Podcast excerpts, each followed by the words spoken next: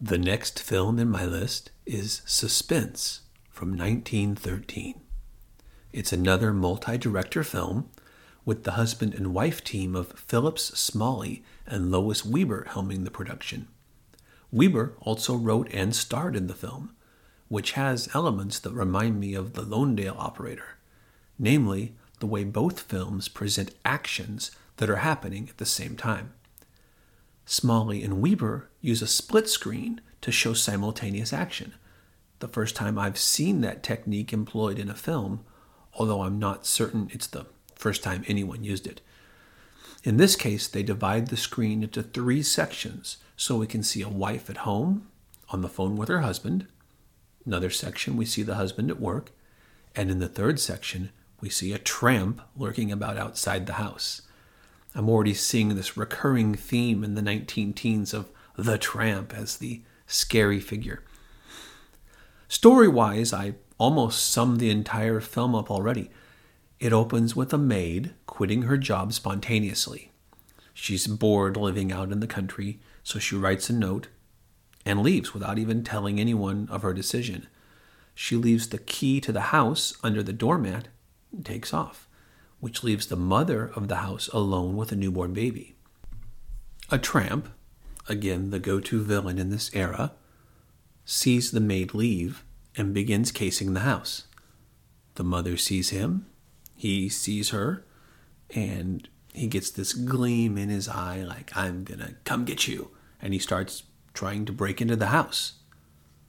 She runs to the phone, calls her husband at work, Help, help, a tramp. The husband races outside and steals a car and speeds home to save her.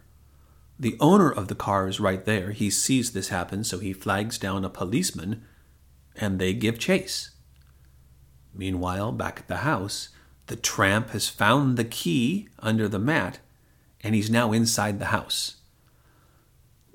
He's not in a hurry. He's poking around the house. He goes in the kitchen. He has a sandwich he's just king of the castle. He's not even worried yet about terrorizing the mother and child. But eventually he does head upstairs, which is where the mother and the baby have boarded themselves into the bedroom. The film now shifts, and we see the husband speeding home, chased by the police, and he accidentally runs into a hobo walking down the street. But the hobo seems okay. I guess cars didn't go as fast because he kind of just bounces off the front of the car. Maybe cars didn't weigh as much.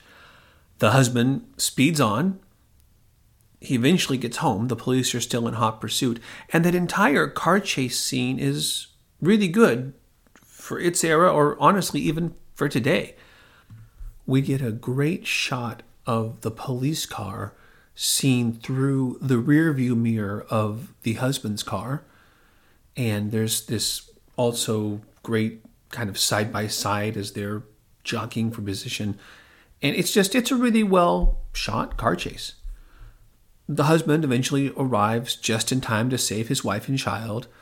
The policeman and the car's owner are just a step behind, and when they realize what the situation is, they forgive the husband for stealing the car. The tramp is arrested, and everything's good. Happy ending.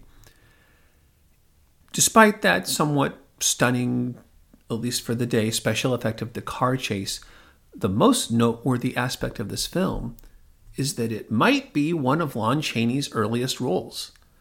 It's unconfirmed, but it's believed by some that he plays the hobo who's hit by the car.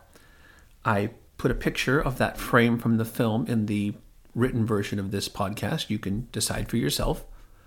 Me, I'm unconvinced. It does look a little bit like him, but if there's controversy, who's to say? Not me. I'm I have no definitive answer.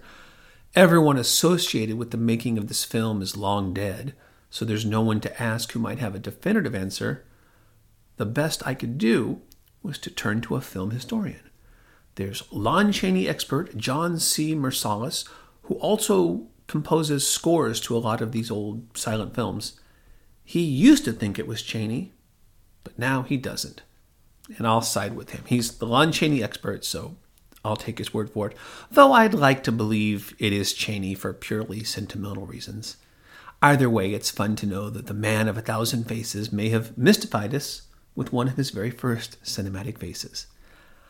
I don't own a copy of this film. I had to watch it on YouTube. You can do so too. I put a link down in the post. Next, I'm going to watch The Gusher from 1913, which is directed by Mack Sennett.